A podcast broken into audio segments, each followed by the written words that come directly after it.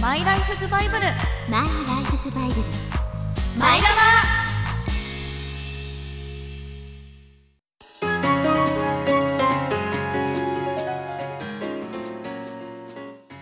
皆さんこんにちは。マイライフズバイブル略して。マイラバーマイラバはい。皆さんには漫画や小説など好きな作品はありますか？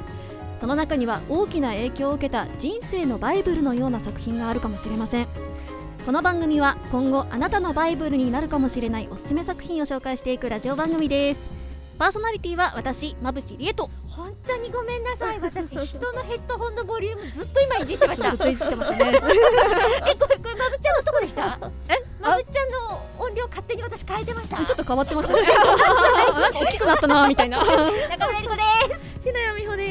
はい放送を聞きの方ぜひツイッターなどでハッシュタグマイラバをつけて感想つぶやいてくださいマイはひらがなラバはカタカナでハッシュタグマイラバですお願いしますそれエリカさんそれ私のそれ私の。えここれさっき動かしちゃったからあ、そういうことですね。そこが私ですこれえもうちょっとちっちゃくした方がいい？エリカさんあのだあ違う違う違う違うあ、はい、あ、えー、では、では、では。はい、三十分間。みんなが聞きやすい形でラジオを楽しんでいただきたい。はいあの大事なお知らせをだけさせてください、あ、そうだ。あの今日この後ゲストとして伊藤成秀さんをお呼びしてますので、はいそれまでに私たちもちゃんとアイドリングしておくそうですね番組後半お楽しみにアイドリングしちゃダメだ。ろ では30分最後までお付き合いください。マイラバースタート。この番組は合同会社北雪研究所の提供でお送りいたします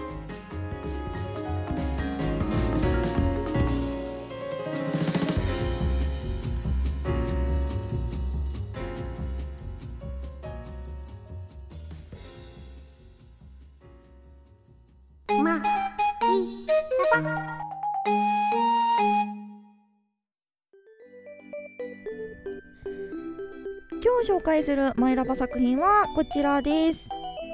斉藤健先生作の可愛い人です。こちらは白戦車様より出版されている漫画作品です。めっちゃ可愛い作品だそう、よ本当にね可愛い作品で、うん。まあ簡単にあらすじをお伝えすると、はい。顔つきがすっごく怖いのでずっと人から怖がられていたお花屋さんを営んでいる花園くんっていう男の子と、大学生の美少女のひよりちゃん、このひよりちゃんからこの花園くんが突然告白されて恋ぶ恋人同士になりましたっていうところから始まるんですけれども。恋愛漫画ってやつですね そうです本当に線が止まらないラブストーリーになっておりましてで今回はその付き合って初めてのおうちデートの部分を抜粋しました。初めてでおうちデートってなんかいいの？っていいの？って感じなんだけどさ。えでも高校生ぐらいの時を考えたらさお家に来るみたいなのはあったかもしれないよね。そうですそうです。もう本当にあの時々が止まらないのでまずはねボイスドラマお楽しみください。それではどうぞ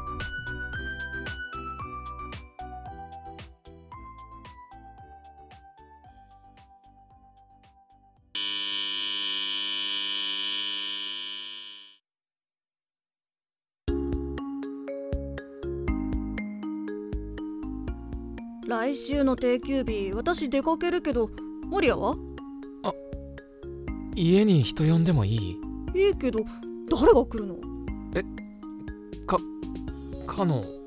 恥ずかしい。いやハラチ。ふーん。疑いの目。そういえばあんた最近よく夜電話してるよね。恐るべし母ちゃんセンサまさか去年の秋からよく来てるあのアイドルみたいな可愛い子と。ードキー いやないか！ないな！その顔面じゃねえ！実の息子にどうしてそんなひどいこと言えるんだ！自分だって同じ系統の顔なのに！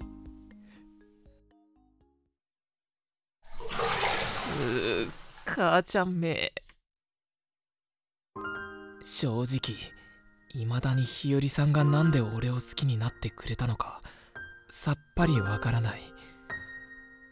俺はこんな顔だから人に避けられてばかりで今まで花の世話とちょっとした妄想くらいしか楽しみがなくて誰かと付き合うなんて未来はすっかり諦めていて日和さんみたいな人に出会えるなんて思ってなかったから幸せすぎて怖い。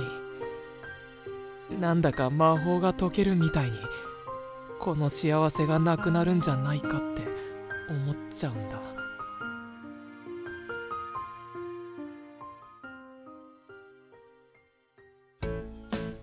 お邪魔します。いらっしゃい。お店じゃない玄関初めてです。大した家じゃないですから期待しちゃダメですよ俺の部屋は2階です。階段急だから気をつけて。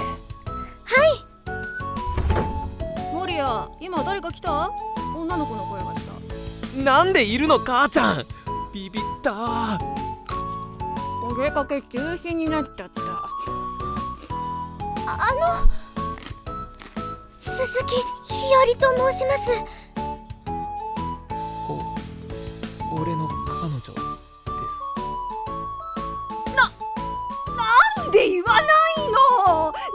何が腹っちだバカモリアうー。なんかお菓子とかないの？せんべいしかないよ。彼女が来るって言えば買っておくでしょうが。隣町までケーキ買いに行ってくる。いやいい。頼むから何もしないでくれ。落ち着け母ちゃん。こんなものしかなくて。いえいえ。お構いなく。俺の部屋に日和さんがいる変な感じ。あのお母さんに紹介してくださってありがとうございます。嬉しかったです。いやそんな あのはい。アルバムとかあったら見たいです。これが中学からでこっちが小学校と幼稚園これは隣の子が俺の目が怖いって泣いちゃって。かわいい。花園さんちっちゃい。そそう？これは？それは高校の文化祭でお化け屋敷をやった時の。この日からあだ名が五寸釘くんになったんです。懐かしい。ごすんくぎくん？部活とか何かやってました？あーやってないです。中1の冬に父ちゃんが死んでからずっと家の手伝いをしてたのであんまり青春っぽい思い出がなくて 今頃になって彼女ができるとは思いませんでした。日和さんは今まで誰かと付き合ったりとかって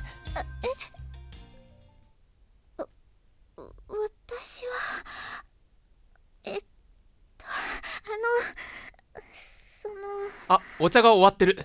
ちょっと入れてきます。うわー俺のバカ俺のバカ。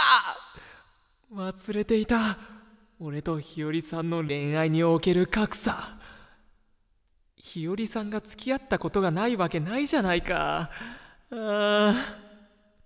一体どんなイケてるメンズといや嫌だ。この妄想はしたくない。そうか。それに案外俺みたいなタイプってことも。それはそれで嫌だ。なんだこれ。変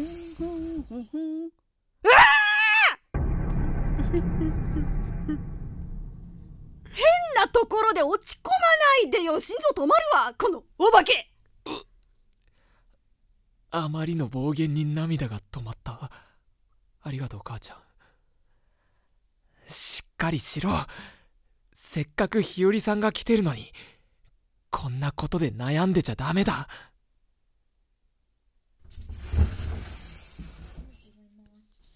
お待たせしました。ダメだ。どうしよう。日和さんの顔が見れない。花園さん。ひ日和さん。あの私小学生の時告白されて付き合ったことがあって。小学生？私よく分かってなくてあまり考えずに OK してしまって。だから全然楽しくなくて。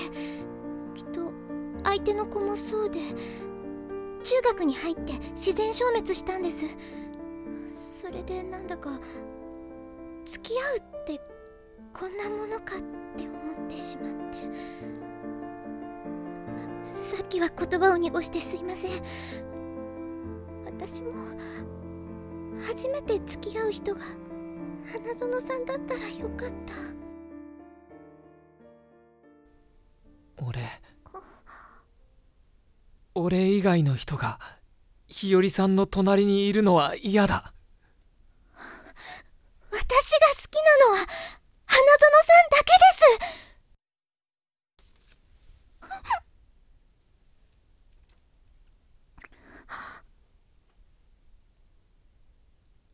すごめん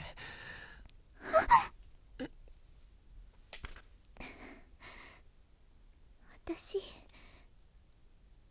花園さんみたいな人に出会えるなんて思ってなかった。大好き。俺も好き。ウォリアー桃あったから切ってよ。二人で食べて。あ。あそっかごめん。うちの息子に限ってって油断してた。あわざとじゃないの。本当に。あーあーじゃあ。あお母さんやり直せ。次は階段の下から呼ぶから。テイク2で。いいから閉めろよ早く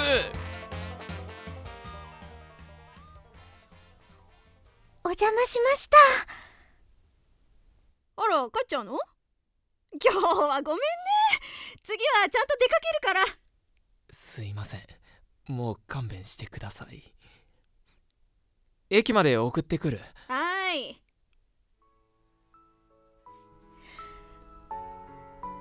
お母さん楽しい人ですね。今日は嬉しかったですはい。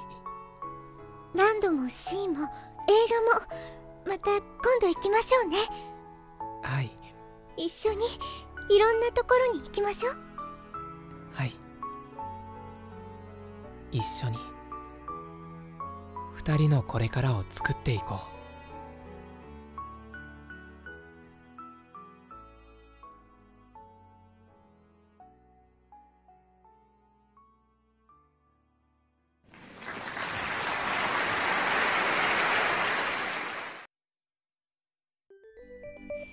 回演じさせていただきましたのは鈴木ひより中村えり子花園守屋伊藤成秀と花園恵子馬淵理恵でした。今回ご協力いただきました白戦車様作者の斉藤健先生ありがとうございました。ありがとうございました。本当にね。キュンキュンですよね。ドキドキする。少女漫画あのどうしてもキュンとした少女漫画が読みたいなと思って、その Kindle を漁るってたんですよ。あさったんだね。それが出会いだったんだ。その時に見つけて、でまあなんか読んでいくうちに大体少女漫画ってこうライバルが出てきたりするじゃないですか、そういうのもなく。ないんだ。なんかほんちょっとしたなんかこう出来事はあるんですけど、うん。でも2人のその好きっていう気持ちが強すぎて、なんかみんながその見た目に最初怖がったりとかするんですけどこのひよりちゃんの周りのみんながね、でもそれでもお互いのその気持ちの強さにあなんていい子なんだ花園くんってなっていく。あいやだってあのお母ちゃんがいたらさ絶対いい子に育つって思わない？母ちゃんは確かに楽しい人だった。そうなのでねあのぜひキュンを享受したい。キュンだけをそう享受したい。という方。これ全部で7巻？ずっそう全7巻です。しょ。とキュンが来るんでしょ？ずっとキュンのキュンの波が止まりませんので。一日一冊読んだとしたらもう一週間。確かに。素敵。なのでねあの少女漫画に飢えているなんて人がいたらぜひ読んでいただきたい作品となっております。以上私のマイラバ作品可愛い人でした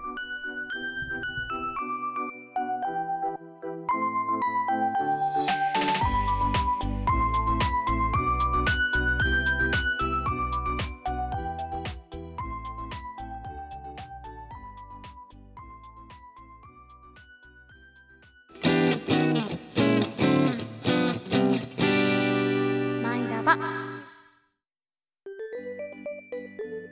さてここからはお待ちかね。この方と一緒にお話をしていきますよ。どうぞ。はいこんにちは。今回ボイスドラマで花園守屋を演じました伊藤成秀です。よろしくお願いします。お願いします。お願いします。はい伊藤成秀さんです通称成くんです。なりくんです。なりくんアトミックモンキーご所属の声優さんです はい今回は花園守屋役ということで来ていただきましたねはいはいまぶちゃんとは親子親子親どどうかな役ではではあそっかそっかそっかはいそれ以外ないでし 役じゃなくて僕ら親子だったかょそそれくらい近い関係だったっけ？と思っちゃった。どういうことだろうみたいな。感じになってるからそれくらいなんかすごい近かったかなと思っちゃっ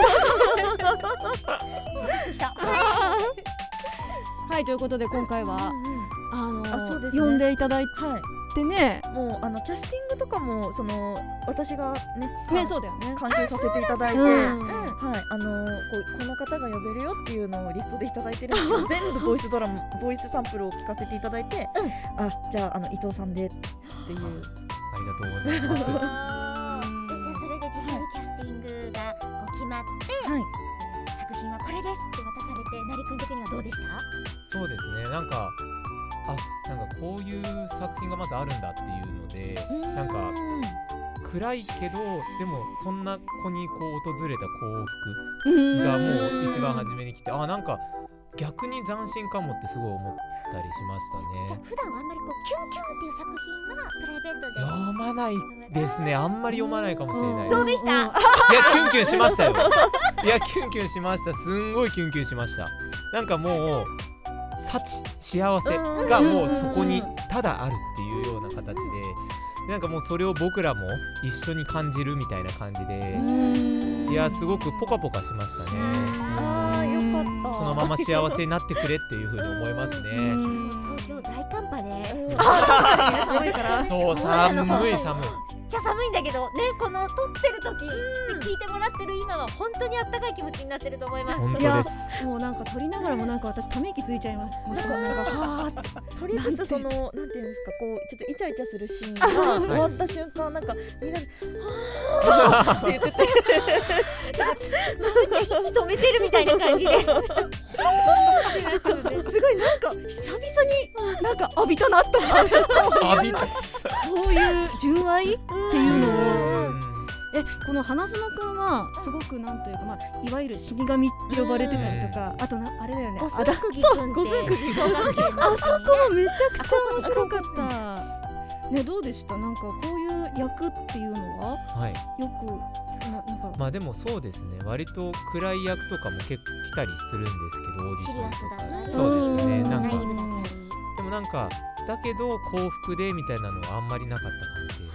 あこんなに幸せそうなネガティブ君がやったの初めてかもしれないですね確かにネガティブっていう表現かもしれになっちゃうかもしれないんだけど素直な子じゃないそうですか。まっすぐなんですよね。でさっき言ってたあのえりこさんが言ってたお母さんがやっぱりあれがね あの人がなんか一緒になんか大丈夫よそんなことないわよとかだったら違ったと思うんですよね。全然違ったと思う。ああいうお母さんだおから。母さんにお化け。そうそうそう。このお化け涙も止まったわって言ってあれがあれがあるからこその、うん、守谷君なんじゃないかなってすごく思いましたね。なんか逆にありがとうお母ちゃんとかって言ってそうそうそう 感謝してるって。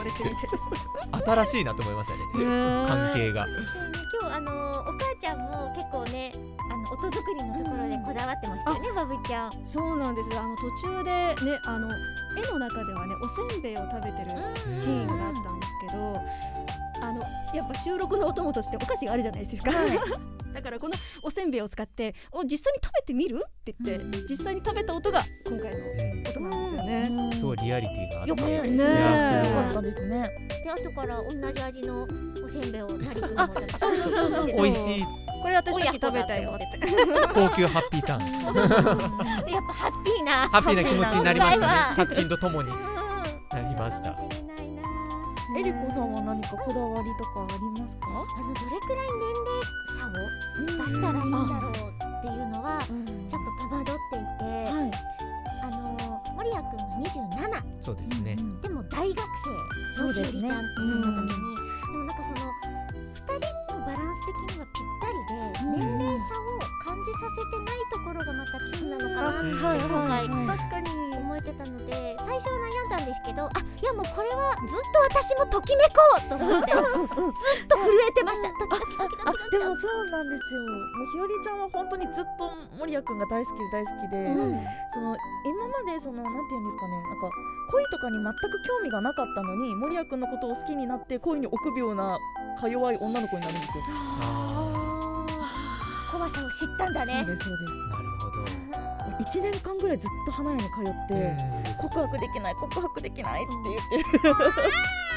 それ第一話あ第1話からもうなんか7巻にかけてでなんかそういう描写がありとあらゆるところでうん。なるほどなるほど。同じように恋に悩んでる女の子が出てきたりとかした時にね。そういう感じだったんだ。タイトルの可愛い人っていうのは今回は、うん。まあ、森谷君を指しているんだろうなと思うけど、私はお母ちゃんの可愛さに 触れたいしだからそれぞれの可愛い人って思ううん部分をね、うん。読んでみると皆さんの中で見つかるかもしれないですね。うん。そうですね。ちなみにあの皆さん実は自分にはこんな可愛い一面がみたいなのありますか？これもさのりくんに聞きたいです、どうですか？ぜひとも。あるんですか？やーなんか自分でこんなの言うの恥ずかしいですけどね 私こんな可愛い。こんな可愛い部分あるんだよ。って自分で言うことあんまないから。あんまなんかあれなんですけど、まあ、なんか結構僕内弁慶なんですよ。えー、そうなんだ。そうあの前回とかあのまたねあのこちらお邪魔させていただいた丹羽聡とか横田拓也とかと一緒にい。ることが結構あるんですけど、そういう時は結構こうオラオラしてるっていうかなんかオラオラしてオラオラしてるっていうとまた違うけど。いやでも今日胸にバラ咲いてるし。あ咲いてるわ。これは関係なんかすごいエレガントだよって思ってたけど。なんかでもそんな感じなんですよね。結構なんか態度大きくしてるみたいな感じえがあって、でもでも実は 結構寂しがり屋っていう。連絡ないとシュンってしちゃうみたいプギャップ。ながありますえじゃあ断られるかもって思ったら自分からは誘えないタイプですか？なかなかそうですね。そうみんな声かけてあげて るから。そう待ってるらしいんだ。恥ずかしいそれ言われるのも。また恥ずかしいよ。その恥ずかしがってるのが可愛い。そこがまあそういうところあるかなと思いますね一面。はい他には？他には？すごい聞く。大体こういうの用意したの1個なのに。もう1個聞かれた。あとはお酒が弱い。おおそうなんだ。すんごい弱くて。うんうんもうカシスオレンジ2杯とか。あ可愛い。持ってるのが可愛い。カシオレ。まああんまりお酒の味が好きじゃないので、うん。そもそもハイボールとか生ビールとか、うんああいう類がもう苦手なので。ちょっと苦味を感じるとかが。子供自体なんですよ。それもお寿司焼肉大好きみたいな。ああー。うわーハンバーグケチャップミー。トスパゲッティそうそうそう。ですすごいな子供が好きなやつみんな好きでオムライスには旗を旗を立て。お子様ランチでみたいな。もうそんな感じなんでだからお酒なんかは本当に甘いお酒をちょちょって飲んでもう一杯一杯みたいなええ酔っ払うとどういう感じになっちゃうんですか？でも、そんなに酔っ払うまでよ飲んだことない。あでも2杯で入っちゃうこともあったんで。ー、えじゃあじゃあもうその前に。リミットがちゃんとある。自分でかけてあんまなんか変な飲み会するじゃないですか。大学生とか若い時って。バカみたいな飲み会するじゃないです私はしたことないんですけ私ど。若い時はね若い時はねする。飲み方が分かんないからね。無茶しちかゃ男子とかね特に。自分を知る前のね。でもそういうのもしなしてこなかったんであんまりないですね。その自分がなんか酔ってなんか変なことになったとか記憶飛ばしたとかっていうのはないかなうん意外と理性は保ってます。保ってよかった。ますよ じゃあちょっと酔っ払って可愛くなっちゃうみたいなのはないってことですか？なんか語尾にピョンがつくあるかもしれない。そんな呼んできたピョンみた。い何それ。どどうどうした？めちゃくちゃ可愛いですけどね。めちゃくちゃ可愛いです急に言い始めるとどうした？持ってきた。ぴょん相槌はフミュー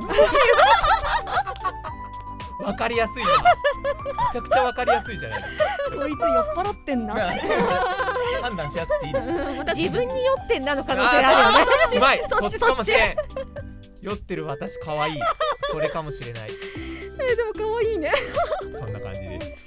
えー、でもなんか今の話聞くと全然あの今回演じてくれた花園くんとはなんかかけ離れてるっていうか、またちょっとね違う内弁慶みたいなのはないですからね彼には。ちょっとそこは違うのかなとは思いますね。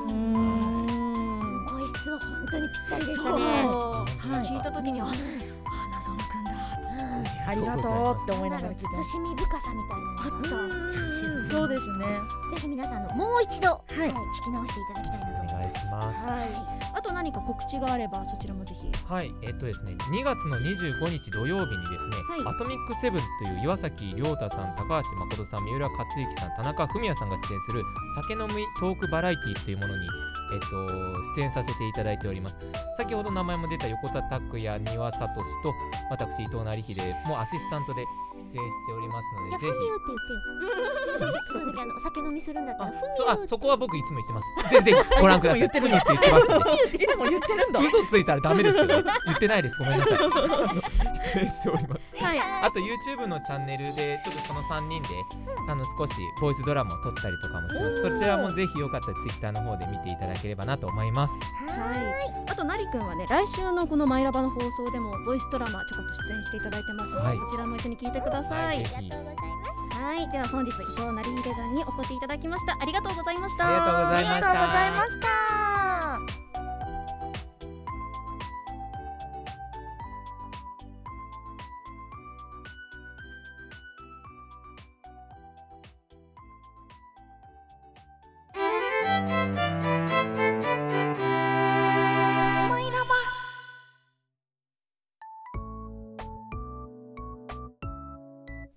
週のマイラバもそろそろお別れのお時間です。ここで番組からのお知らせです。ツイッターについてのお知らせです。ハッシュタグマイラバで皆さんつぶやいてください。はいそしてお便りも待ってますよ。マイライフズバイブルアットマーク gmail.com です。